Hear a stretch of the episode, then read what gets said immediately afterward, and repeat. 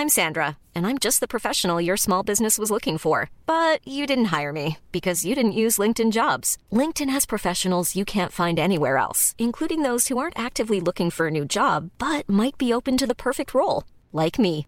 In a given month, over 70% of LinkedIn users don't visit other leading job sites. So if you're not looking on LinkedIn, you'll miss out on great candidates like Sandra. Start hiring professionals like a professional. Post your free job on linkedin.com/people today.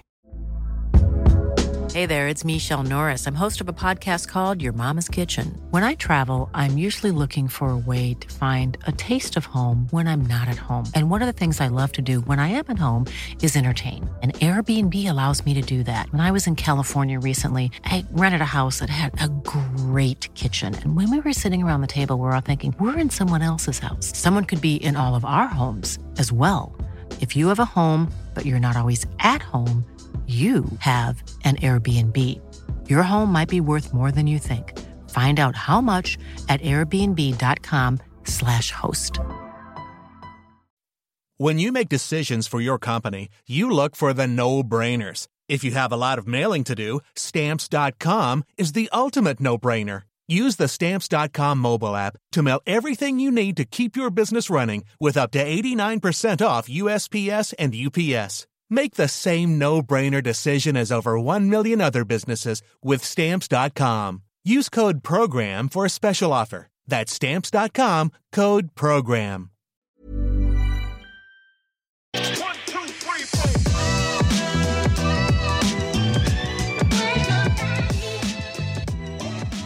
Andy Ansah's career is nothing short of impressive. Not content with becoming a professional footballer, Andy went on to star in Sky's football drama Dream Team before founding his award winning sports consultancy, Sports on Screen.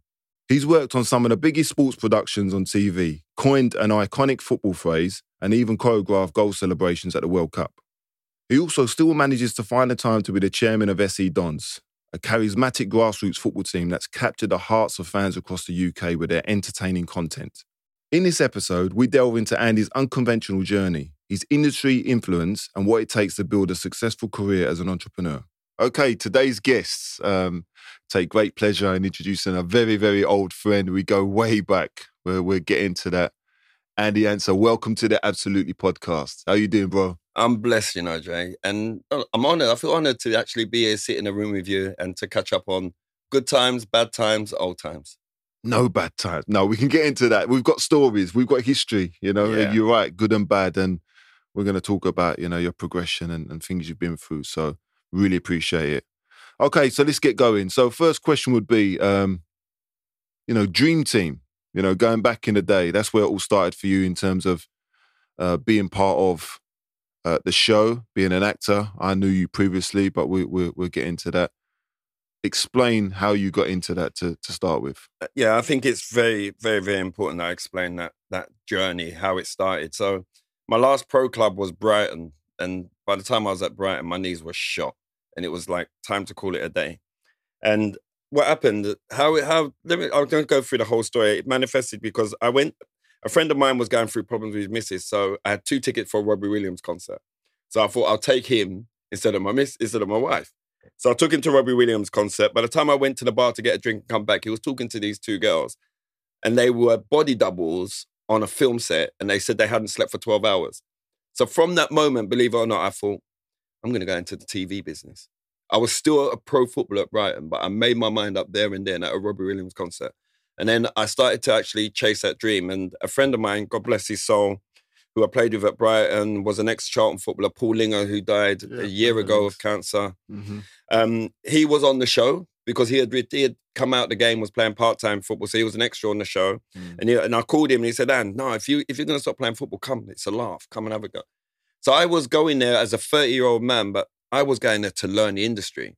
Whereas a lot of the other kids, everyone else was younger. They were there to actually just have a laugh and pick up. Literally, it was 50 pound a day. So you went from a football wage, and I'm supporting my wife and three kids, to doing two to three days a week on 50 pounds a day. Right. But I had signed a contract with Farnborough Football Club, which was the same value financially as my Brighton contract. So I was in good hands. Yeah. I was in good hands. But went to Dream Team, and literally what happened was I got there and I realized that oh no, this is a football drama and people don't really know what they're doing. So I started to, as directors would ask me, because I'm fresh out of professional football, Mm. what happens in the change room here? What happens there? Because this was only their second series. Mm. Started to advise them. Within about five or six weeks, the executive producer, the owner of the show, Jane Hewland, called me to her office and she said, Look, everyone's talking about you, my directors. I want to give you a role to start consulting. So then I started to still in the show as an extra, but I was mm. consulting and everything. And then within a year, I was producing the football for them. I was storylining. I was bringing new people in. I just taught myself. But what I used to do was go in and write on my hands terminologies. I didn't know film MCU. I, all everything that was coming up, I didn't know. So, uh, like that's a medium close-up shot. I didn't know what things meant, so I would write things down, and then I finally got to a stage where I fully understood what was happening. But the funny and the hardest thing for me going into Dream Team wasn't the, wasn't the work; it was staying awake. I spent 15 years doing two hours of work a day. Mm. So now I'm starting at 7:30 and finishing at 7:30. So when it got to midday, I'm in meetings, storyline meetings. I used to do my usual. I said, I need to go to the toilet. I'll go and sit in the toilet for 15 minutes, have a power nap.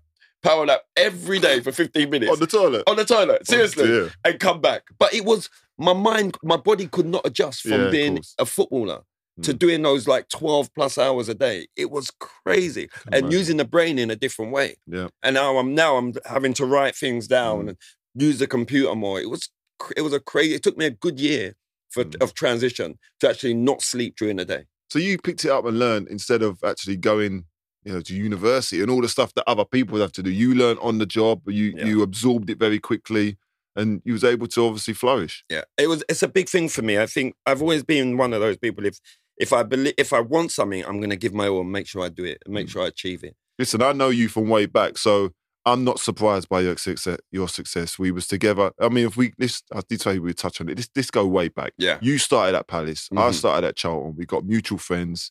You was in a team, obviously in a squad with Wrighty and all the rest of Yeah. it. I'm at Charlton. Um, you know, Michael Bennett, Yeah. Carl Lieberman, the mutual friends that I'm Yeah. talking about. And then obviously you leave that club. I leave that club. I go to Lincoln. You know, I think you went to Southend. Yep. Christy Powell, another good friend of ours. He's also at Palace. He goes to Southend. We all land at, at Southend. Barry Fry. Good times. I was only there a short period of time, a season. I was able to get in and out and get that move. But you was there. I mean, what we was doing at Southend, you know, we was third in the championship at one stage, which people might think, I mean, have dropped out of the league now. We beat every big club. I remember going to Wolves, beating Millwall Yep. at home. You know, we was very successful. The camaraderie, the group.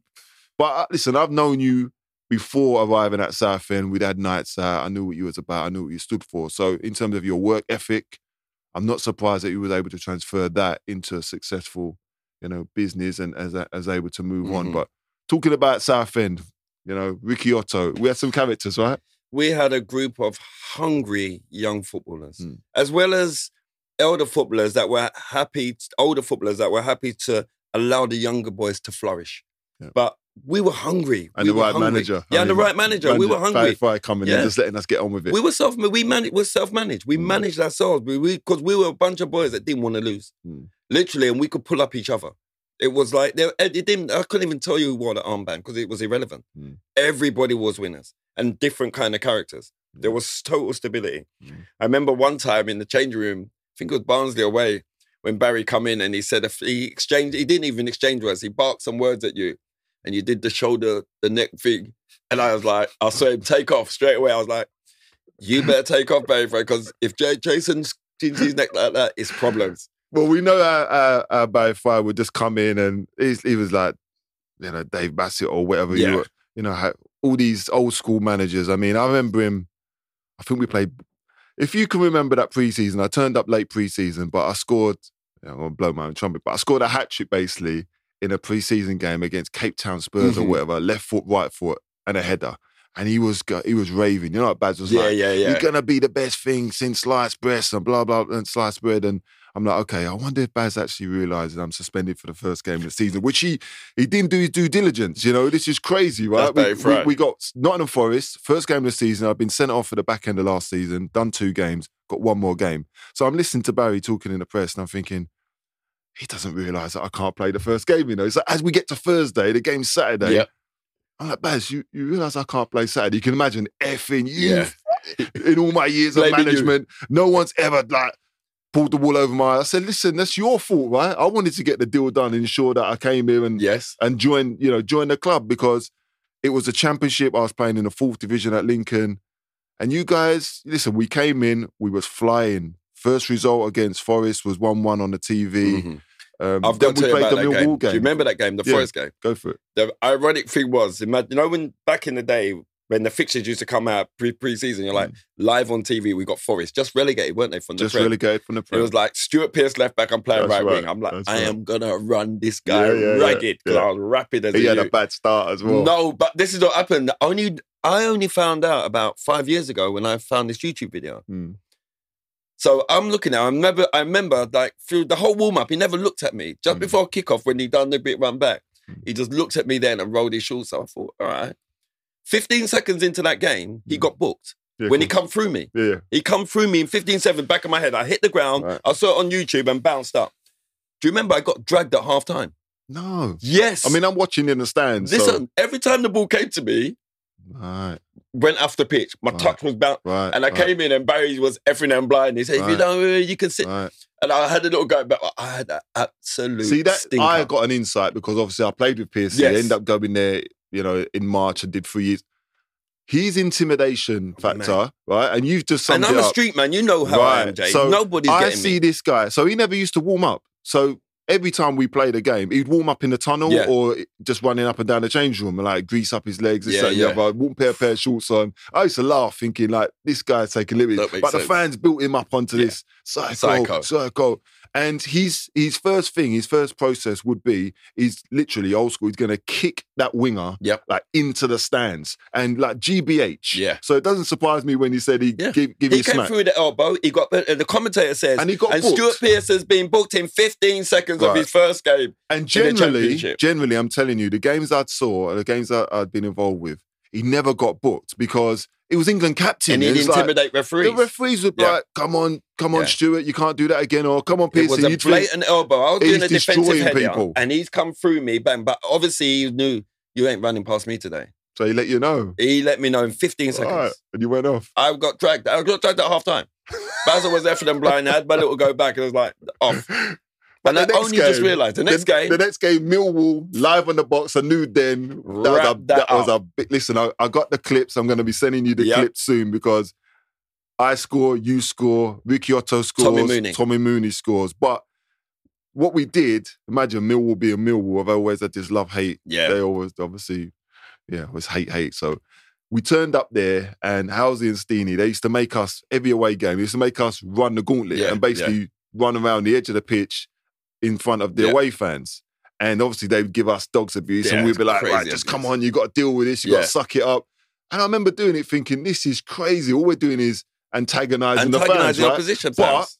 it clearly it it built up our resilience. Yeah. So when the whistle blew, and had Keith Stevens, you know, Rhino, Rhino, man got tear up Listen, that day. man right? I remember They seeing got them in the bar. They You, got you brushed. broke them up in the Listen, bar. Rhino upstairs. got Rhino. I, I, I, his jawbone, everything. he got his head. He got his head boss. Imagine if that's your that's your player. The fans love Yeah. him. He got his head boss. I dealt Right. with Rhino. We scored. They scored first one 0 Yeah. I scored to equalise one one. Then we just ran right. ran right, I remember man. someone throwing a cup of tea at Ricky, Yeah. trying to grab his locks when he locks, was taking a everything. throw yeah, in. It's mad. It was arms house that Arms day. It kicked off, and then after the game, it nearly kicked off. Yeah. yeah. But we was a strong team. I'm talking about on the pitch and off the pitch. We was a team that people couldn't play with. Again, everyone was stand up. We had so Yeah, many stand up people in that team. Of course. But it- And some good pros. yeah, and good pros. And yeah, good, good players. pros. There was good players. And it's seldom you have people that have that transferable skill. I look at kids Mm. now, I'm like, street kids who are playing football. I'm like, Mm. you get on a pitch, pitch and you're unable to transfer your skill set. Yeah. You're unable to intimidate your fullback Yeah. so that your game becomes better. Mm. All of a sudden, you kind of curl up into this shell because you can't transfer your. Your your your regular life hmm. onto a football pitch. Yeah, I thought we was going to be the next Wimbledon because we, what we was doing wasn't in the script. So beating Wolves away, I remember it. You know, icon of mine, the late great Cyril Regis was Yeah. playing, Yeah. and he was playing up top, and we got the result, and we was like celebrating. Went Yeah. to Middlesbrough, went to Sunderland. We held our own, We third in the own. table. It was only because Vic Jobson Yeah. at the time Contracts. Yeah, the, the money wasn't getting paid. We, we wasn't getting this. We wasn't getting that. Just literally threw a spanner in the works to ensure that this team can't get promoted because it would have cost the club. An you think now the club would not be in the position it's in today? yeah, if they'd have built on it. Yeah. I mean, they built on the success in terms of sold Stan Collymore Yeah, to yeah, Forest, and then and Barry Fry spent money. that money Yeah. and then bought in good players. But then Barry Fry obviously left because he knew the script. He, He, went left. to Birmingham. He took and then I left, and yeah. the players left, and you would have been left there Yeah. with Pally, and Yeah. Pally's a great player as Yeah. well. We knew he had a great career. it but- became a different club. Yeah, It a came, selling it club. became it became a selling club because of it. It it no longer had them young, hungry Yeah. athletes in amongst in amongst the changing room. They got stripped. It became a club where oh he's on this. It became about money. Mm. Oh so and so will come in. He's on this much money. Well, how's he on that much money? How's oh we're buying him for this? And then the conversations were different. Back Mm. in the day, it was okay. How many games we got this month? This many games. We win this many games. We got it. Yeah. It was used to be who we playing, who are the games. That was the conversation. Because we were just hungry kids who had never made it to the top, Mm. but we were in we good teams, and we had a point to prove that. Yeah. And the point to prove weren't to other people, was to ourselves. And that's what I think the most. We had the point to prove. that All we asked for was a stage. Yeah. And Southend gave us all a stage to, and they gave us a stage without any shackles.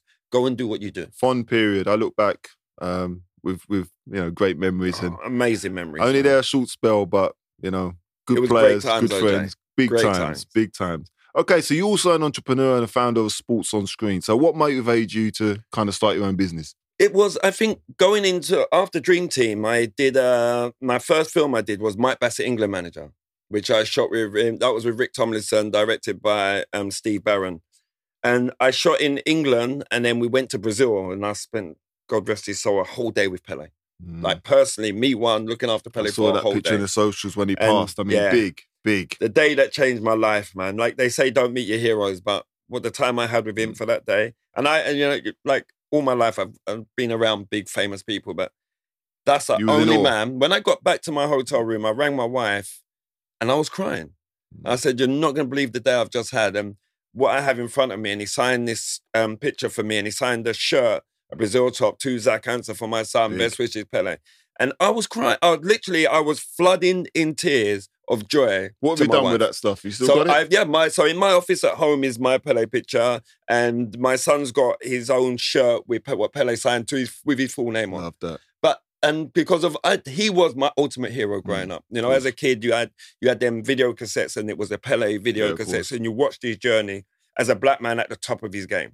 We all watched Brazil as, Oh. as, as young black people, right? Because Yeah. it was like the Harlem Globetrotters. These people were just like destroying teams and But incredible. I think one of the things I, I, was, I was trying because on on an aircraft the other day I watched the documentary on Pele, Mm. and I was trying to and it actually rang home what it was. I, he was accepted by everybody. He was accepted by everybody. Black people, white people would always be around him, celebrating his skill, Yeah. celebrating him as a as a skillful footballer, as a fantastic. And it was unheard. You didn't see that. Yeah. Don't forget, all be, even after that later, you think Cyril and all the black footballers how what they went through. Mm. Pele wasn't treated that way. He was treated like a film star because he was that good at football, where football excellence took him above everything. Mm. And that's never happened since. Nobody has gone has done what Pele has done. transcended, didn't And, it? yeah, and I've written, and only the other day on an aircraft, I was like, oh, I get it now. This is, it was what you, what I had bought into. It weren't just him being a footballer, it was him being accepted. Mm. It was him being accepted. Because when you're looking at old footage, there's no black people. It's all white reporters and everyone Yeah. begging for questions from Yeah. him. Global ambassador. That's what he was. Global, but they didn't see him as a black man. They saw him as a footballer. I don't remember any negative stories No. attached to him. I'm sure someone could dig something up, Yeah. but I, I don't remember it. And Amazing guy. you know, the, we know that sometimes the media can paint this negative perception, Yeah. and it was always, as you said, white, uh, you know, well received and very, very positive. Best man. But going back, so after Mike Bassett, England manager, I'd done Brazil, came back, and I was like, this is kind of two years. I'm doing a feature film, two years in the industry from retiring from football. Mm. I carried on at Dream Team, and then I got a call from Danny Cannon, and he was like, I got a call from America, from Hollywood. He was like, My name's Danny Cannon. I've got a free picture. Well, I've got there's there's a movie going called Goal. It's three pictures. I'm only doing one, Mm. but I want you to work on this one with me. I can't guarantee you all three. I'm only doing one, but I want you to. Mm. So he said, I'm coming to London on this day. I'd like you to meet me. I rode my moped into central London, met him in a hotel. I had done, I think I'd done five or six years at Dream Team by now. Mm. Went up to the hotel room and he said, Look, how much notice do you have to give to your job? I said, Well, I just have to, it's coming into Christmas. I said, I think, I believe it's four weeks in my contract. He goes, I want you to do it. He said, Well, I promise you, I'll change your life. So I said, I looked at him because he just was an honest guy. Said, Okay, I'm doing it. Came out, sat on my bike. I thought, Oh man, took a leap of faith there. took that leap of faith. I called the exec producer, Jane Hewland. She was in South Africa at the time. And I said, I'm going to hand in my resignation. I want to leave. And her words to me was something like, I thought this show was for me and you. It was interesting how she said it. But the way the show was growing and the way I was growing, Mm. in my head, it wasn't about me and you because imagine I was teaching people to do a job above me. All right. Yeah. Yeah. What does that So you wasn't you? getting the appreciation. Yeah. So I was like, I'm gonna have to do something for me and my family. Yeah. So I decided to take that leap of faith with someone who wholeheartedly believed in me Mm. and was gonna give me that stage to make it happen. And then before you know it, I'm in Hollywood. I am living, I've got an apartment in Hollywood, prepping, getting ready for a film. And I'm sitting there with 50 Cent, Neil Long. I'm hanging with some people, Robbie Williams, Jason Statham. I'm just all for football. Being a football choreographer consultant. Mm. It was the craziest scenario you could ever think of. But going and living in America for that little period of time made me realize I have to set myself up as a business. I have to set myself up as a business. And that's where the big change happened coming back from America. Because when I set the business up, I came back, I set up a website. Mm. And the guy, everyone in America was saying to me, What do you actually do as a job? And I, and I would sit down with people that I knew out there and say, I'll do this, this, and this. They said, Do you know the value of that? And when I told them what I was earning, they'll be like, Are you serious? You only earn that. They said, You should be earning a lot more. So when I came back, I remember I bought that Apple um, computer, a little 14 inch had just come out. I bought a computer out there, Mm. came back to England with my wife and everything. And I was like, okay, I'm going to set this up as a business. My first phone call that came into me was Nike. Nike called and it was a producer called Medibar. He called me and he said, Oh, we've heard about you. We're doing a shoot with Arsenal Football Club. We'd like to see if you're available. I said, Yeah, I'm available. And he said, What's your rate? Now, the money I was earning for one week on the film, hmm. I made my day rate. So I said, This is the money, this is how much it cost me a day, which What? was a week's Think- wages on the thinking it would shock him or just no, testing the because water. because they were saying in America, you are worth Yeah. a lot more. Yeah. You've got to, you've got to you've got to believe in your worth. Yeah. So I'm bearing in mind, I'm like the film is finished now. I'm wait, I've got a gap between. I'm like, oh. so I said, this is the way. He went, oh great, um, we can't afford that. Boom. I've never worked for Nike by then, never. Mm. Two hours later, the phone ring again. Hi, Anne, we found the money. Are you available? We're going to do a rehearsal tomorrow. I'd done that rehearsal. I'd done the shoot, smashed it. Mm. All I needed to work from that from then on was four days a month to cover everything. I can cover all my bills, everything's paid for, and have money to live. Four days a month. Mm. I started to work with Medi for nearly. I worked with Mehdi for nearly four or five years through Nike.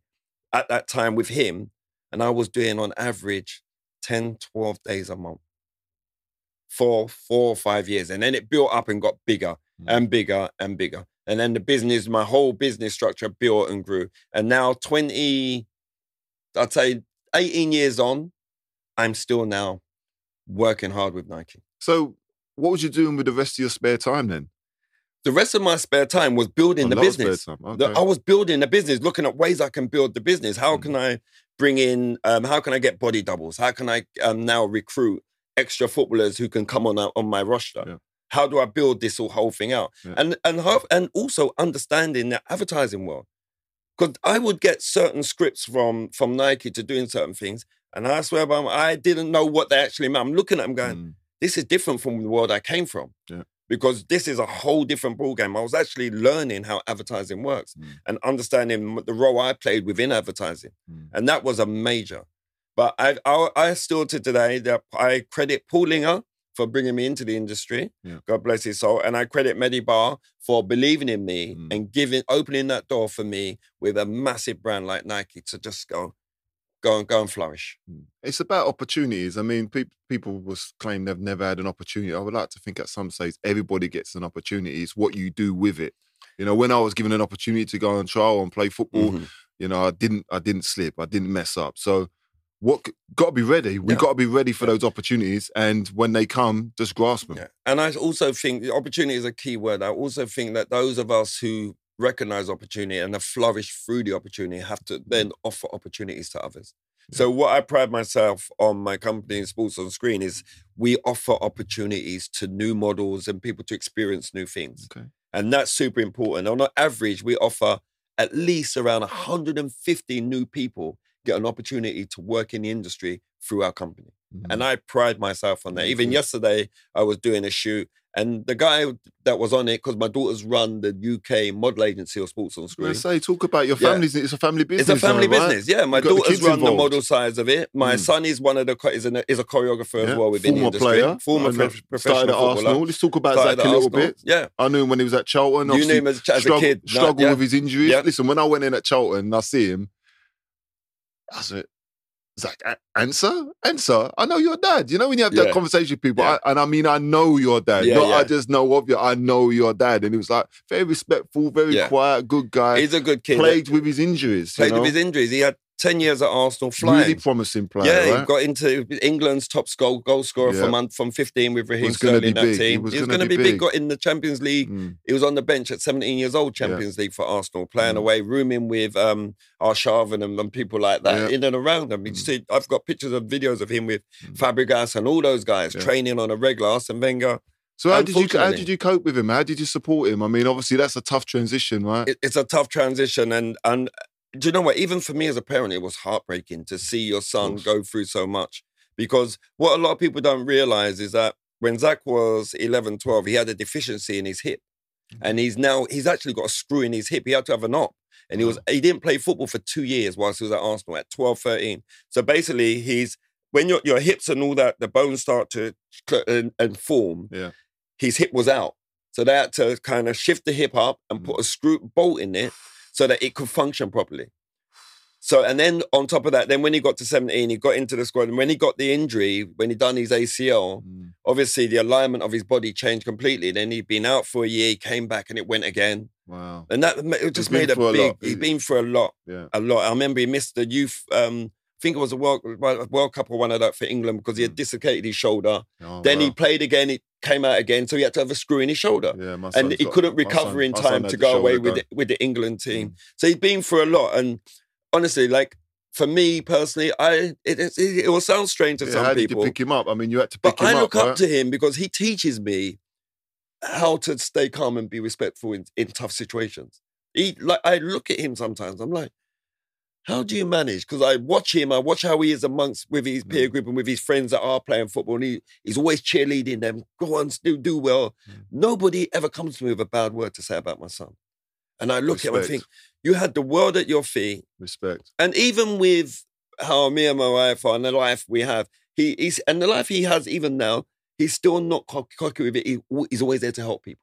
Mm. He's always there to help people. But that's credit to you as parents. You know, when you say, you know, he's teaching you, you've taught him as Yeah. parents because I was saying to somebody before that young sons, especially young black boys, they watch their parents, they Yeah. watch their dads, they're Yeah. looking for role models. So, you know, you've been a good role Yeah. model. You've I know like Carl Leaburn and Michael Bennett and other You've all got children. You've Yeah. all got sons similar age, so Yeah. you're all you're all there for each other. Yeah. Good friendship group, and right? that's important. It's like the other day with Miles was playing at Man United. Mm. Me, my wife, my daughters. Miles we got Miles Leaburn. Imagine that. Yeah. So we know Carl Lieberman, so we know the song Exactly. Lieberman. Yeah, and then we in the crowd. son. We got in a we hired a minibus. Yeah. Drove, got the driver drove that. us to Man- Manchester. United to support. that. That's what happens with Mm. friendships. You support because he's moving forward. Mm. Let's go with him. Let's go. Let him know that we are in the crowd there supporting him. Because you know, and I know as footballers, Mm. when you know that people are there for you, it gives of you a course. different buzz. little bit of a boost. man. Super important. You don't want to let You know, anybody not down. from afar, they're there. They've Mm. travelled for you. Super, super important. And uh, and I think and Zach didn't. Zach was coming to that thing, and he couldn't because he he plays semi pro. He had to he had a game, so he couldn't get off of it. Mm. Yeah. But he's super supportive in every way. In fact, he was doing when Miles was injured with his Oscars, he was doing one on one sessions with him because Really? Zach actually has set up his own one on one coaching as well. So he does his own one-on-one coaching. He has a pitch at our office. We have this uh, whole surround and an Mm. astroturf pitch where he trains loads of different players from all levels come in and do one on ones with him. I think it's amazing that you've got the kids working with you. You know, I, I can't think of anything better. As Yeah. long as you all get on, which you clearly Listen, do. It's blessed. It's a know? blessed thing, and there's no crossover. I'm I'm a true believer in. I don't have. I shouldn't have to micromanage. I allow you to to Mm. make your mistakes, but Mm. learn from mistakes. Yeah. but grow, which is super important. So, how did you end up choreographing uh, South Africa's World Cup goal celebration? That Talk to me about that, that. was. This is how that came about. Um, I don't know if you remember, but I did the show Wayne Rooney Street Striker. Yeah, remember? it? So from Wayne Rooney Street Striker, I worked with a company called Picture Farms, and obviously it was Coca Cola, Wayne Rooney Street Striker. So Coca Cola then approached me. They said, "Look, we're doing a thing for the World Cup, which is goal celebrations. We want to work with the South African team, Bafana Bafana, and we'd like you to host the show." So it was like next thing you know, I'm in South Africa. I'm I'm hanging out with the South African national football team. I'm Mm. in training camps. I'm hanging out Benni McCarthy and everybody. It was a job of a lifetime. It was the Yeah. best thing ever. Traveling all over South Africa. I was in the stadiums, the new stadiums for the World Cup before anyone else was in them. It was just amazing, amazing trip. I think I saw something once. I don't know which one it was. You was choreographing and you was putting the crosses in. Yeah, yeah. That, that, Ah, that- I was laughing, man. I like, come on, you couldn't wait like move out of the way. Let me put, let me show you, like putting the balls Hey, in. Let me tell you, see them, see that. You know how I am with that. I remember shooting in Brazil, with Mike Mm. Bassett, England manager, and we, it was on the on set was imagine I'm choreographing. It's South, Scotland versus Nigeria. Right. So the extra I've got cannot whip the ball in. Oh, You know me, Jay. yeah, yeah. And on, this man. it the heat was ridiculous. I said, "Come here." I took his kit off, put it Right. on, and I whipped the ball in. So, and it's like, "Yeah, we got that." I was struggling after. I was struggling because I'm doing two jobs now. Right. I'm, I'm on the pitch as Yeah. well as Yeah, yeah, directing yeah. uh, at football action. Absolutely. But that's where your expertise comes in, right? Just being in. that nuances and understanding that your body shape's not right. Let me show you what it's about. That wouldn't happen. That would Yeah. happen. And it's getting those, it's the little things that I didn't realize that being a footballer that I watched. I watched the little things that people's habits and Mm. just little things that they would do on a pitch. Yeah. And you look at like I just said about you, when you do this with your neck, when you'd get upset. And I, think people, I, I thought that's how everybody looked at things. Mm. But I'm always scanning, looking at little things. Body and- language. and and I guess it's helped me in business because when we talk about reading a room, Mm. like I'm in a room all over the world where 99.9% of the time I am the only black man hmm who's a head of department. Yeah. I am the only black man. So I'm in a room and I'm like, okay. And nowadays, I guess a lot of people know who I am when I walk in a room. But Yeah. back in the day, I used to do this. I used to walk in with a rucksack. I walk in with my rucksack, Mm. and people, no one will talk to. you. Imagine you're doing a production meeting where there's 25 people. Yeah, because So art different. department, everyone. No one would actually talk to me before because everyone's eating little bits. Mm. And then when we come to sit around the big tables, the director's there, and I'm always sat next to the director. And you can see, I can see people now going. Then the pre-production meeting starts. Mm. Who's talking? The director, and then it's me. Because the director was like, and sit next to me, because when it comes to football, you have to do the talking. Before that meeting's done, Mm. everybody, oh, Andy, would you mind if we have a meeting with you straight after this? Can we get, can we get? And I'm like, you're the same people that just Yeah, yeah, yeah. totally just walk Never past judge me. a book. I- But it's Yeah. a game I love to play. I yeah, love you to like play. to it. sneak in, Yeah. yeah? I want, I love it because I'm like, let me see how you guys are going to change your attitude towards me. Because Mm. then I know who the individuals are I'm working with. Yeah. You know, I know who you are because you show me your true colors Mm. from the beginning. I'm always courteous. If I meet people, I'm like, how are you? How? Are you? But if you want to blank me because you feel as though, oh, you can only be talking to people in in a position of power. Now, when you see me at the table and you hear me talk, you're Mm. like, oh, damn, Yeah. we didn't realize. yeah, of course. You Mm. know, No, and it's it- a it- and it's play. a fun game. It's I, I love game. it. It doesn't happen as much now, which is quite sad because people I go places rep, and I've built a rep. reputation and people know who I am now. But it is it's a fun. It's been a fun game to play on this Mm. journey, and and and what it does, it just reaffirms that life isn't rosy out there. It's still Yeah. tough. It Still really work- is tough. Still got work to We've do. got a lot of work to do. Mm. We've got a lot to. And and that's why being an owner of a business, it's been a blessing because I'm actually in a position where I can make change. yeah, ownership. I can make change because I own I own my stuff. Like my cousin will call, um, my cousin will call and and I and I've got work. I need to have work experience. No problem. I'm gonna give you this number because I'm not I'm not making it so. E- it, call Seth, email him, tell him you've spoken to me, and he'll sort it out for you. Done. Done. Done. I haven't got to think about. I ain't got to think about it. I own the company. Hiring for your small business? If you're not looking for professionals on LinkedIn, you're looking in the wrong place. That's like looking for your car keys in a fish tank. LinkedIn helps you hire professionals you can't find anywhere else, even those who aren't actively searching for a new job but might be open to the perfect role. In a given month, over 70% of LinkedIn users don't even visit other leading job sites. So start looking in the right place. With LinkedIn, you can hire professionals like a professional. Post your free job on linkedin.com/people slash people today.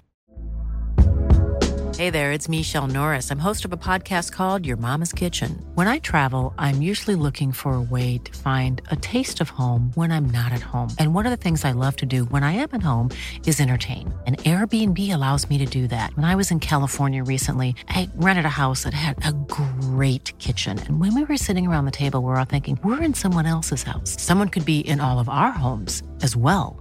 If you have a home, but you're not always at home, you have an Airbnb.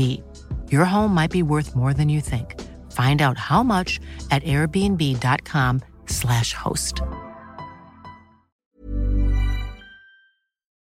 Listen, net, networking is, is is huge. When we when we're talking to young people all the time, it's about your networking. Yeah. And and as much as you shouldn't rely upon family and friends, it's always nice to know that they can help you, right? Yeah. So I've helped my children. Uh, they, they've all worked at Nottingham Forest, bar, bar one. Yeah. You know, one's coached, some have worked in hospitality, but it's just giving them an opportunity opportunity again. You know, that might not be their vocation, but you know, why wouldn't you lean on Yeah. somebody? We all wish we had those those links Yeah. growing up, right? And they've got then it then it's up to them to take that opportunity Mhm. and, and run with it.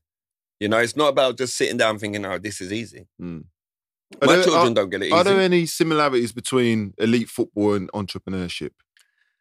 Um, I, I tell you what, there's a trait that I see with elite footballers, right? And it's a common thread with the ones that stay at the top because of you know I've worked with the very, the best in the world for the Mm. last twenty years, and the ones that sustain it at the top have got this work ethic, this work ethic where what you do in your regular and when they go to training, that's only one factor. It's the stuff off the live pitch the life. They live the life. ridiculous. Yeah. Like there's these athletes will train eight hours. And when I say eight hours, I'm not talking about kicking a ball. I'm talking Mm. about looking after their body, Yeah. private masseuse, Before work. all the yeah, all the things that they've got work. everything. Their Mm. life off. They're drinking specific water Mm. to neutralize their body. They do everything to the letter of the law, Yeah. and that's why uh, they can play on to whatever Yeah. age. There's there's no coincidence that Zlatan, you know, and obviously Cristiano Ronaldo Yeah.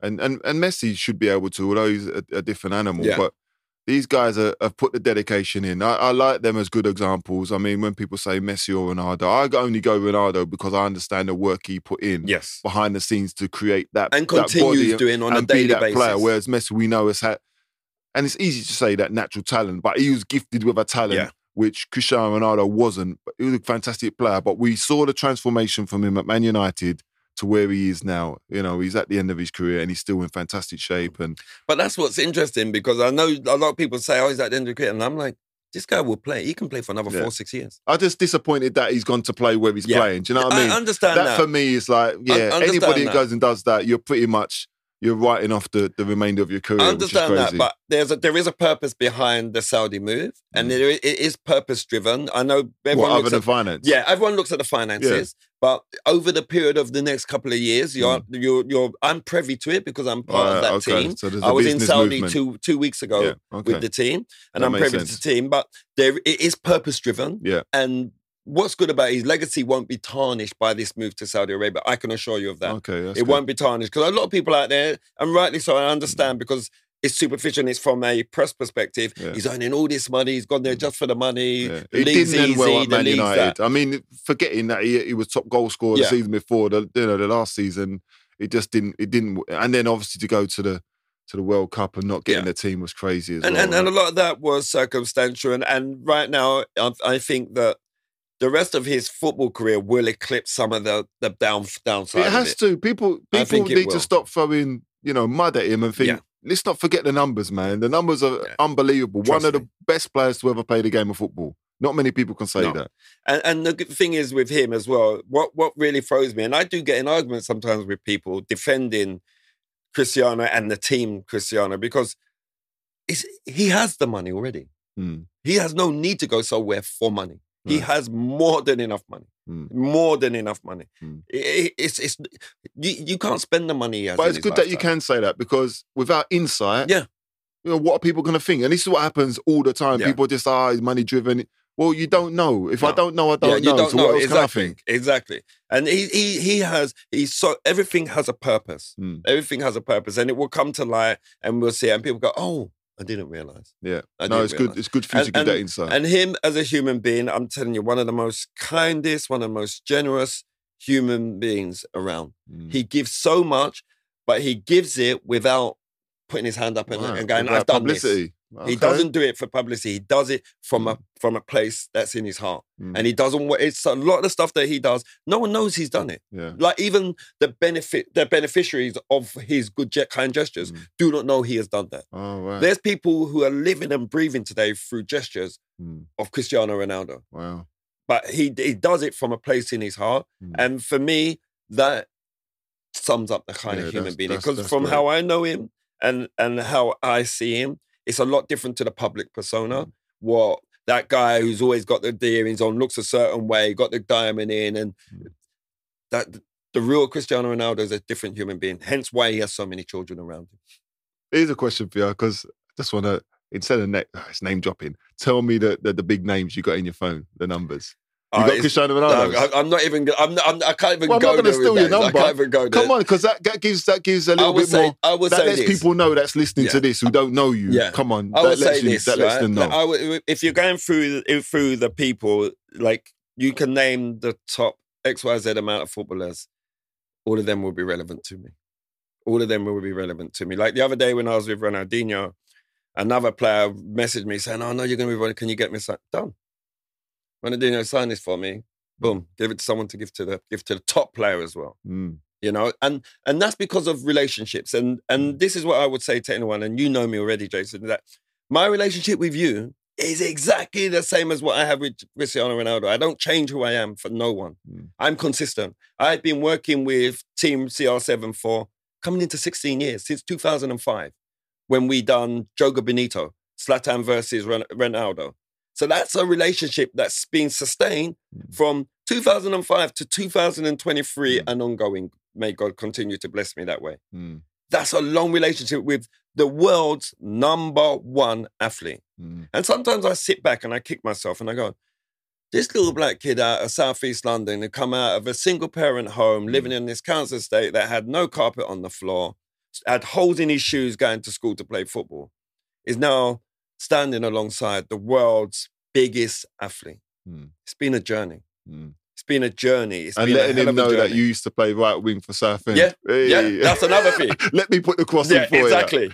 That's another thing. But and then uh, then I talk about the journey that I had with Wayne Rooney, Mm. which was Jay, the funniest, one of the most enjoyable times ever. Wayne Rooney, I put him on a pedestal. I'm telling you now, the jokes that you had with that guy, another guy who wasn't financially nothing, it, money didn't drive him. Mm. Money never drove it. He'd be like, I remember one time I was, we was on set doing Wayne Rooney Street Striker, and I was like, oh, I think my wife called me because we was booking a holiday in Barbados. And he was like, oh, you can have my house. Just ask Paul, you can go stay at my house. I said, wait, no, it's fine. What in Barbados? Yeah. I said, Waz, it's fine. It's fine. But let me tell you a gesture about Wayne Rooney. I'll show you, I'll sum up the size of the man. This is the best way I can sum up my relationship with Wayne. When Man United were playing Barcelona in a Champions League Cup final, that was at Wembley. Do you remember that? Remember that time? I was in Madrid because I was shooting Cristiano in Madrid. I was in a hotel room. I remember it clearly. My phone rang. It was Wazza. Waz, what's happening? Ants, what, you coming to the final? This was his word. This is how, that's how Waz. You come to the final? I said, I'm going to try and get some tickets. He said, that's what I'm effing calling you for. I've got four tickets for you. You need to send me the passport names and the full name and passport and cover the passport uh, numbers so I can get it sorted. I'm only having close friends and family. Nice. Imagine that, asking four tickets. I took my son and two of my work colleagues. We sat with his mum and his dad and his brothers Mm. at Wembley for the biggest game of his career at Wembley. Four tickets. Mm. Like, you couldn't ask a player at, at whatever club for four tickets. And This he is the- rang you. You didn't and he him. rang me. Four That's- tickets. Wow. Okay. That's the guy is unreal, Mm. and people don't see that side to Wayne Rooney because there's all this stuff- that the media have spread out about him, but the guy is unbelievable, and I I, I owe Wayne a lot because he put me to the, he actually was another one that elevated me up. Yeah. It's like, if he's doing it, if he's like, well, I want Andy with me. Mm. Like when, when, when Street Striker, they didn't have a concept for Street Striker. They had Wayne Rooney, Coca Cola, and Sky. Paul Stretford and Wayne said, well, you need to speak to Andy because Wayne will do- only do it with Andy and work on what the concept's going to be. I came in, sat with Plum Pictures, and there we have Wayne Rooney Street Striker. Mm. So these guys, where I stood, I stood in a position of power. So I, I no longer became a one, I became a need because the athletes were like, no, Andy has to be there. So when you're a need, the powers that be can't do anything about that because you've become a need. You're not a want. If you want, oh, I want a Rolls Royce. If you don't get it, it don't matter. Mm. But you want Wayne Rooney to do this show. You needed me there. Otherwise, he wasn't going to do it. So it, my power actually flipped because the athletes gave me the strength and the mm. power to actually stand toe to toe with the big boys and make and they would respect me because mm. I was able to achieve what they were spending their money on for them mm-hmm. and alongside them with the athletes. So it was a great, it's an amazing transition. And it's only when I explain that to people do people kind of get the journey and understand what got me to where I got to. But fundamentally, I would say to anyone is because I'm always consistent. I treat people with respect and I expect the same respect back. But I will start anything by treating you with, res- with respect. Hmm. Like I go to shoots now. I was in Dubai shooting kids for 12 days in Dubai, and then people go, Oh, this must this must be bad for you. You must be so bored. I'm like, no. Every job I do, I commit to. Like these kids, they're the most important thing for me now because I'm as good as whatever job I'm doing.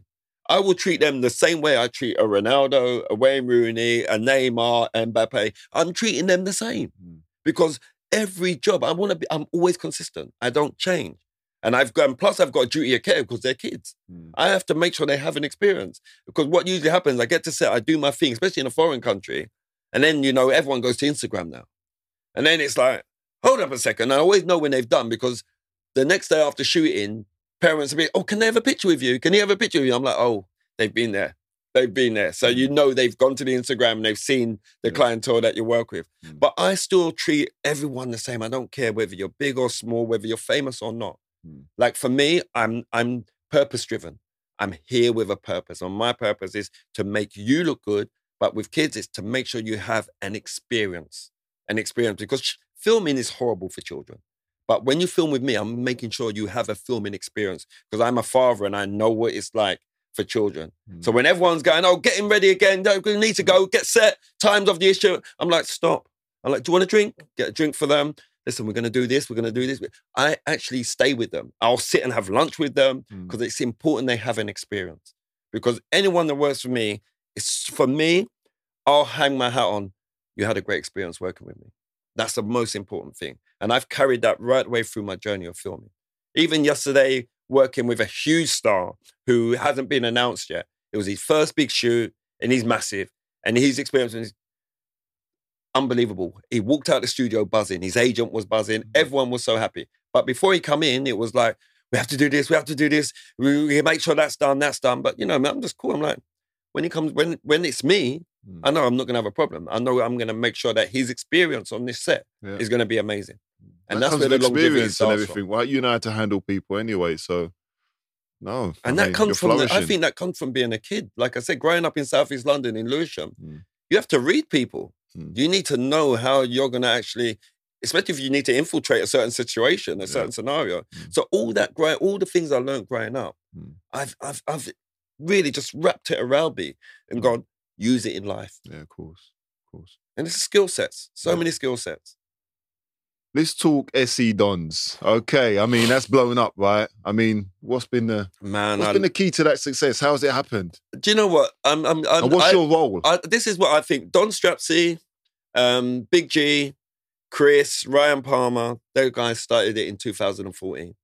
And Don Strapzy is a rapper. He used to always include footballers in his rap, so all the footballers knew him. Mm. And it's mad because he was on my books in 2014 as well as an extra model. Yeah. I remember at a casting, Zach was still at Arsenal. I remember we was doing a casting and Don Strapzy had come to cast, and Dad went, Dad, you know he's a rapper? He's the one that does all the raps. I was like, who? He said, the guy there is a rapper, Dad. Because I weren't listening to Showing them. your age. and I, yeah, exactly. and then what happened is, um, I remember Zach had dropped out of football, And then he went for about a year when he stopped playing. And he started to play football with some of his mates on a Sunday just to have a mess around. And then they were playing SE Dons, who weren't a good team, but they were starting to make noise at this time. Mm. And I said to him, "Don't play in that game, Ants, because you don't. People might want to kick it." So he didn't play in that game. And then about four months later, he, he said, "Dan, I'm going to sign for SE Dons." I said, "Pardon?" So I'm going to sign for SE Dons. I said, "All right then." So I watched him go and come back. I was like, "Well, this kid's happy." So I said, "Let me see how he gets on the next week." Come back. Third week, I said, "I'm going to go and watch." And I realized what it done. It regalvanized him. Do you know why? Mm. Because it was like-minded people working for each other. He felt a part of a team again Mm. you know, the camaraderie. And then after a year, I looked at the setup and I had a meeting with Big G and and uh, and the guys, and I was like, guys, you need to structure this as a business. And I came in as a chairman, and we created a board, Mm. and we structured it as a business. So now there's there's Chris is full time, Big G is full time, and Don Straps is full time employees of SE Don's Football Club. We have an office built. We we work. The boys work twenty four seven. We are a brand. We have, we've got a two year deal with Puma. The guys shoot all different stuff with Puma. It's amazing. We work with a company called Phantom. The growth has been absolutely amazing. We get people from Australia come and watch our games. People from Canada, from America, from all over the world come to watch SE Dons play. So where do you play? We play On a 4G? no, we play on. We we at the moment we are playing in the jungle, which is a place on just off Lee High Road, In the which is the jungle, worst pitch ever. Yeah. yeah? But and we play, and everyone believes that we pay the players. Nobody in our football club gets paid. Okay. And the the other thing which is unique is that most of the team play non-league football, but none of them are contracted because you can't have a contract with a non-league club and play Sunday football. Mm. So they turn down their contracts so they can play on a Sunday. So these boys, you have to realize they're playing Saturday, Sunday. So they don't go out raving, get on the sauce and everything on a Saturday night. So they're ready for a game on a Sunday. Because every game we play is like a cup final. Teams come to beat us, wanting to beat us. We're top of the league at the moment. We're in the semi-finals of the National Cup. We're going to Solihull in March to play in the semi-finals. It's the biggest cup in the country. We're in the semi-finals of that, and we're flying. We're doing well. Mm. It's a huge business. All I, now it's really strange because back in the day it used to be tekkers. People see me say, "Oh, tekkers." Now I go places they're like, "SE Dons up the door, uh, anything for Paula." I'm like, this is weird. I remember shooting in Liverpool with Virgil Van Dijk, and there was this soccer camp going on, and they were banging on the window. I'm thinking, why they banging? on the window? When I got, everyone was SE Dons mad. Mm. Because sometimes you're like, is it because of tekkers? It might be because it's Liverpool. I'm like, it might be Wayne Rooney street strike. It might, but SE Don's crazy. People that's like, that's where Don's social crazy. media's taken us, right? That's the profile. I mean, that's going to bring me on to my next question. How important is it for, you know, for current players to to get their social media profile right? super important, man. That brand building because beyond football, where, where are you going to earn a living? And I try and explain to a lot of footballers if you're a professional footballer now, just say you, you're fortunate to retire at 35.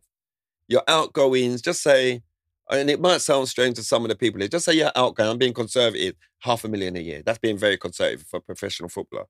You retire at 35 and you're going to live to maybe 75, God willing. That's 30 years you do the maths without the inflation, how much money you need to have saved if you want to sustain that lifestyle going through. And five hundred thousand pound a year is very conservative for a footballer. That is a hell of. Who's got that money in the bank?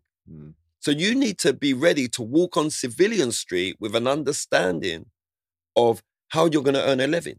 But whilst you're a footballer, if you can build yourself as a brand, you can actually start putting pillars in place that are going to actually earn your living beyond your football career because you built the brand in yourself. Yeah. That will, and there's players. You look, there's players out there that may not have been the most famous of footballers. Like, look, I give you an example. Akinfenwa. Look what he's built with his Yeah, brand. He's built his brand out. Incredible. He's everywhere. They take Beast him to the. Super Bowl everywhere. Yeah, mode. Very clever. Taken FIFA. socials. FIFA. Like Yeah. I've been working with FIFA for 15 years doing the game. And Mm. I look at what Akinfenwa's done. Mm. He's actually gone, I'm gonna play football, Yeah. But I'm also gonna build my brand.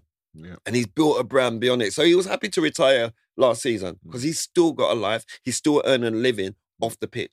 And it's super important. And it's not being dull by saying to players, "Yo, for- don't forget when you retire. It's like, I'm being real. Mm. Civilian Street as a footballer is a whole different game. And that's where a lot of professional footballers fall down. Well, this is what we talk about in terms of transition, and you've been able to transition and be successful. And I suppose you need to share that message with whoever's prepared to listen, because not everyone's prepared to listen. That's the biggest problem, especially when they're young. Yeah. You know, we know it all, but you know, I, I spend a lot of time trying to educate young Yeah. players and say, look, trust me. If you don't want to hear it from me, speak to somebody else. I can give them maybe a case study of somebody who's Yeah. fell off. You know, the career changes Because it's the greatest quickly. job in the world, right? Until and it it's a dream. And then, and when it ain't, it ain't. Mm. You look around, you're like, oh, I used to have a room full of friends hanging out here. Mm. You look around and it, you're lucky if the dog's even sitting in the room with you now. Bloody hell. You know, that's the reality of it. You're now, it's like people have moved on to the next one. The media are only interested in the next one. And that's hard for people because when you're in, as a footballer, all you, it's regimented. It's like, I always say to people, it's like being in the army. Yeah. You know, you're like, it's time to attention. You do this. Everything's set at times. Yeah. So all of a sudden now, everything's, t- oh, there's no regimen. Nothing's, How you lose your purpose. you lose all sense of purpose. And then now you're vulnerable. Mm. And a lot of players who uh, can't come to terms with not being a professional footballer, that label become vulnerable. Mm. So the label you you chased actually leaves you vulnerable. Because when you're when it's done with you, it's done with you. Mm. You like go and find your feet. There's no there's no reserves there. There's no cushion there for you to land on when you fall. It's like you go and find your way. Mm. And that's the hardest thing. So as great a career as it is, if you haven't got one eye on retirement and what the what your second career is going to be, how you're going to sustain your lifestyle beyond football, Mm. it's, it's doomsday. It literally is doomsday. And I've seen players, and it's so sad when I see a lot of players and our and their close friends fall down, and it's hard to get back up Mm. because it's a career where you earn so much money so young. You know, you, you earn so much so much money It so comes young quickly and goes quickly. comes and goes very, very quickly. And it's hard to think about, it is hard to think about your future when you're 20, 21 and the world is your oyster. But 21 to 30 goes so quick. You when know, you look we at can it, vouch when you for that. when you're probably, you know, your peers, your friends, you know, you, you come up together, you accelerate quickly. Yeah. You know. But they catch you up because when your career's done, yeah, they've built up Built a up. 10, 15, 20 year career yeah, that they're now sustaining that money. Yeah. And you've dropped off. Yeah. So you just get you accelerate quickly. Yeah. But it's what you do with that short period of time, is what you're it's saying. super important that you build and you you you start try- start to own things that are going to help you live beyond your football career. Because we are talking about living, and a lot of people, they're yeah, they're breathing, but they're dead inside.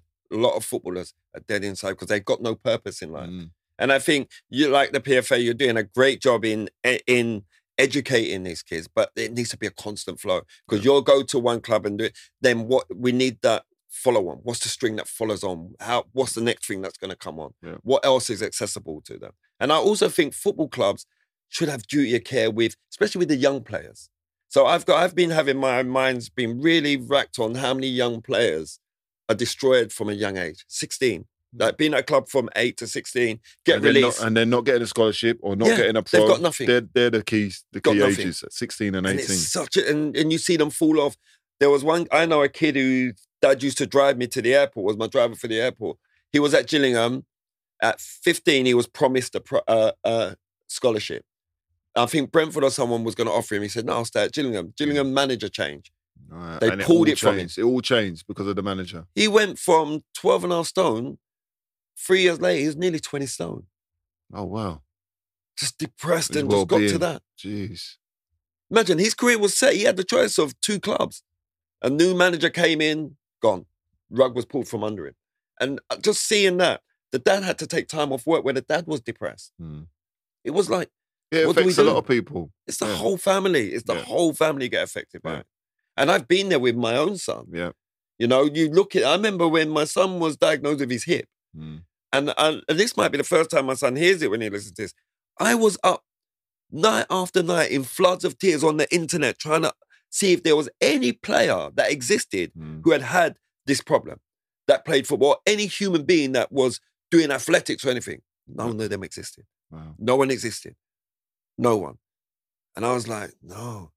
So every milestone my son reached beyond that, Hmm. from 13 going forward, I was I celebrated. Hmm.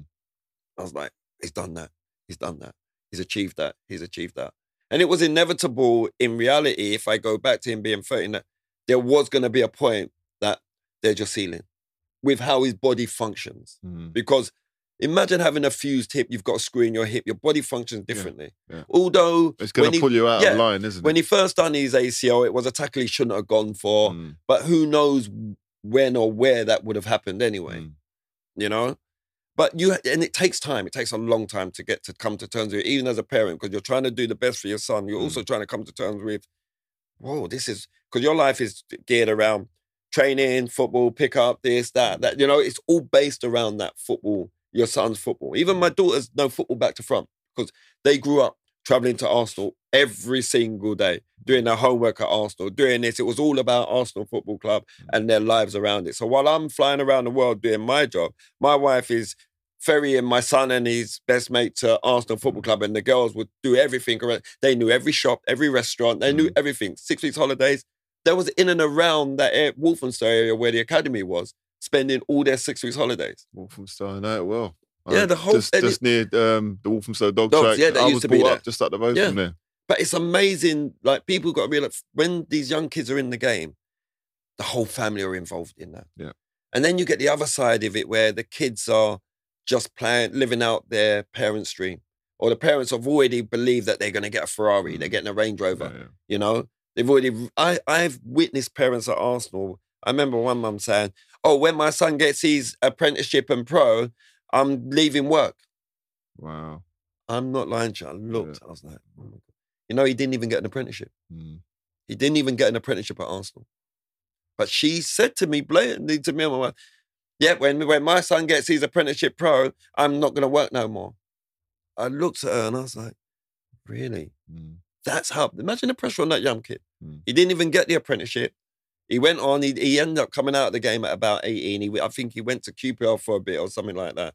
But how do parents do that? Imagine the pressure on that young boy. Become too invested. And you, I get that, encourage your kids to be successful, but that pressure, that financial pressure, it's too much. It's Yeah. too much. And parents need educating. As Yeah. much as we educate players, young Yeah. players, I think clubs should, and I know pa- Crystal They, Palace are they doing do, a lot. they do do it, and I've spent times with yeah, you. You have like um, an induction meeting, so if they're going to be taken on as Mm-hmm. scholars, you try to meet the parents in that period and speak to them about agents. And yeah, where- yeah. Just try and give them the warning signs. Whether they're listening or not is is another matter, but. You can only pass on the information, do you know what I mean? And try But and give them the yeah, pitfalls. yeah, again, I think consistency is key with anything you do. It's consistency is key, and there should always be a place, a safe haven for parents where they can pick up a phone and ask a question Mm. instead of feeling like they've been rail- railroaded into a Mm. little funnel where they've got to go down that route. Mm. You know, No, it's, it's, it's I think right now, as much as we love football, there is a lot of a lot of downfall and a lot of downturn within the game. Mm. The casualties of football is crazy. You know, as much as we love it, and I've, it's been my life, and it still is my life. I also know the casualties of football that no one really gets to see. You see it, Mm. but people outside who are just fans don't get to see. Serious. It really is serious. You've worked on some incredible campaigns. You know, what's what's been your favourite?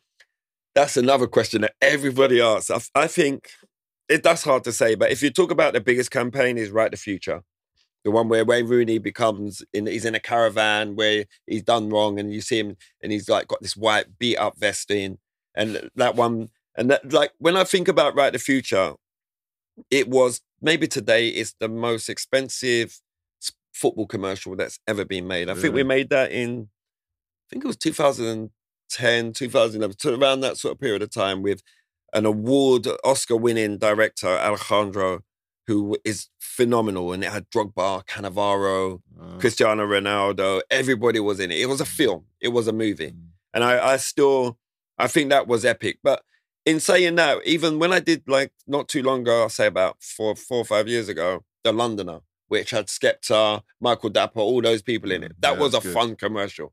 That was a fun. So every commercial you do, there's something in it to hold. You know, you hold on to something. And who would have thought? Like I first worked with Skepta before he was famous for Nike at Juventus at a Nike event. And I was working with Michael Jackson's dance choreographer. I was choreo- choreographing the Juventus youth team while Skepta and Jeremy are rapping. How mad is that? They weren't even famous then Mm. way, way back when. And then the next thing I know, I'm working with Skepta on Londoner Nike Londoner commercial. Mm. It's crazy. The journey is just mad. The journey is mad. But it's been a blessed journey. Mm. And I think to the, the answer to that question is I don't have a favorite. I enjoy everything I do. And it, it sounds a bit like cliche, but it's the God's honest truth. I enjoy everything I do. I look forward to every spot coming out. I You've had really the do. passion, and that's what drives you, and that's what that's what we're trying to instill in people that need to find their passion and not be motivated by the money. Because if you ain't driven, you're Yeah. not going to go and achieve that, are you? No, So, a million percent. And nothing's out of reach. Mm. Like I go everywhere and it's really weird for me. And I've got to share this on here. Like I'll walk down the road or I'll be somewhere and I'll look at someone and I go up to them. I'm like, do you play sport? They'll be like, oh, no, yeah, I do this. I'm like, oh, join my company. Let me take, take this number and just write in and you can get some work. And it's weird, but I offer it to everybody. I see people, male, female, because we do all sports. We don't just do football. Mm. And then even people watching this, I'm like, go to www.sportsonscreen.com, join as a mo- sports model. It costs you nothing. And if your phone rings for a job, what have you lost? Mm. You've not you've not lost anything. You can only gain from it. From five minutes out of your life to fill in a form online and just email that across. Mm. You could be starring alongside a Ronaldo, alongside a Messi, alongside a Neymar and Mbappe. but that's opportunity again. Sometimes people don't realize opportunity. They think, "Who's this Yeah. guy? Like, So I give you can I trust him?" that leads me on to another story. The metaverse. We just done this World Cup spot with Nike, the big one about the metaverse with Ronaldinho, Mbappe. Everyone was in it Mm. for the World Cup. Um, the guy who was the Mbappe double, he dried for Argos. So imagine my production manager, it's his friend. He called him to, we need another Mbappe double. Can you just come in for it? He quickly stopped. He had his uniform on, put on a kit, done five minutes of, of video for us, put him in the casting. He worked with us for six weeks as an Mbappe double, back to back days. The money he earned was phenomenal. He's standing on set with Ronaldinho like this Mm. when Mbappe isn't there because we film at separate times, and he in face to face with Ronaldinho. Imagine that from never done this before, and you're now on set with Ronaldinho, Ronaldo, all these big stars. Mm. You are on set with them. Was he intimidated? Do you know what? The way he conducted himself was unbelievable because I thought he was going to crumble. Mm. And his, na- his name's Henry, a lovely kid who smashed it. Brilliant. And he done so well. Like even for me, I'm looking at him thinking, you're not fazed. But when Seth, my project manager, would say he was fazed, but I said, well, he never showed me Mm. one inch of being fazed because he was so professional. he styled it out, man. But that's how life can change. And the thing is, is that we started this conversation about you've got to know when there's an opportunity. Mm. And you've got to be prepared to put yourself out. Like he was prepared to pull over his van and take time during his lunch and come and do a casting. And it was a life changer for him. You know, a life changer. Mm. He could earn enough money to buy a car to do what he needed to do. Brilliant. And that's the difference. You've got to be able to seize upon the opportunity. Super important. Andy, I knew you would be. Uh, you've been a phenomenal guest, and the insight I think for people listening, they wouldn't understand the man behind the camera. You know who you've worked with. I think it's good to put it out there, let people know your journey. Mhm. I think will encourage a lot of people in terms of entrepreneurship Yeah. and transitioning from being a player. You know, I enjoyed playing alongside you back in the day. Good times, man. Good, I good loved it. friend, and and hopefully we'll catch up. I know you're flying out. When are you flying off next? So next week I'm Los Angeles, then he is. Portugal. here he is. It's all Living over the the place, dream, and then mate. France, and then back to LA. Living the dream. Living Andy the dream. Ansah, thank you for being on the Absolutely podcast and all the best on your journeys. Love, man. Thanks for having me. Yes, well, Love, bro.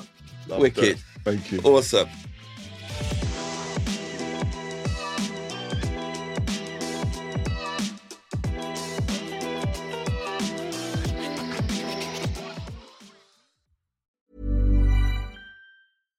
When you make decisions for your company, you look for the no brainers. And if you have a lot of mailing to do, stamps.com is the ultimate no brainer. It streamlines your processes to make your business more efficient, which makes you less busy.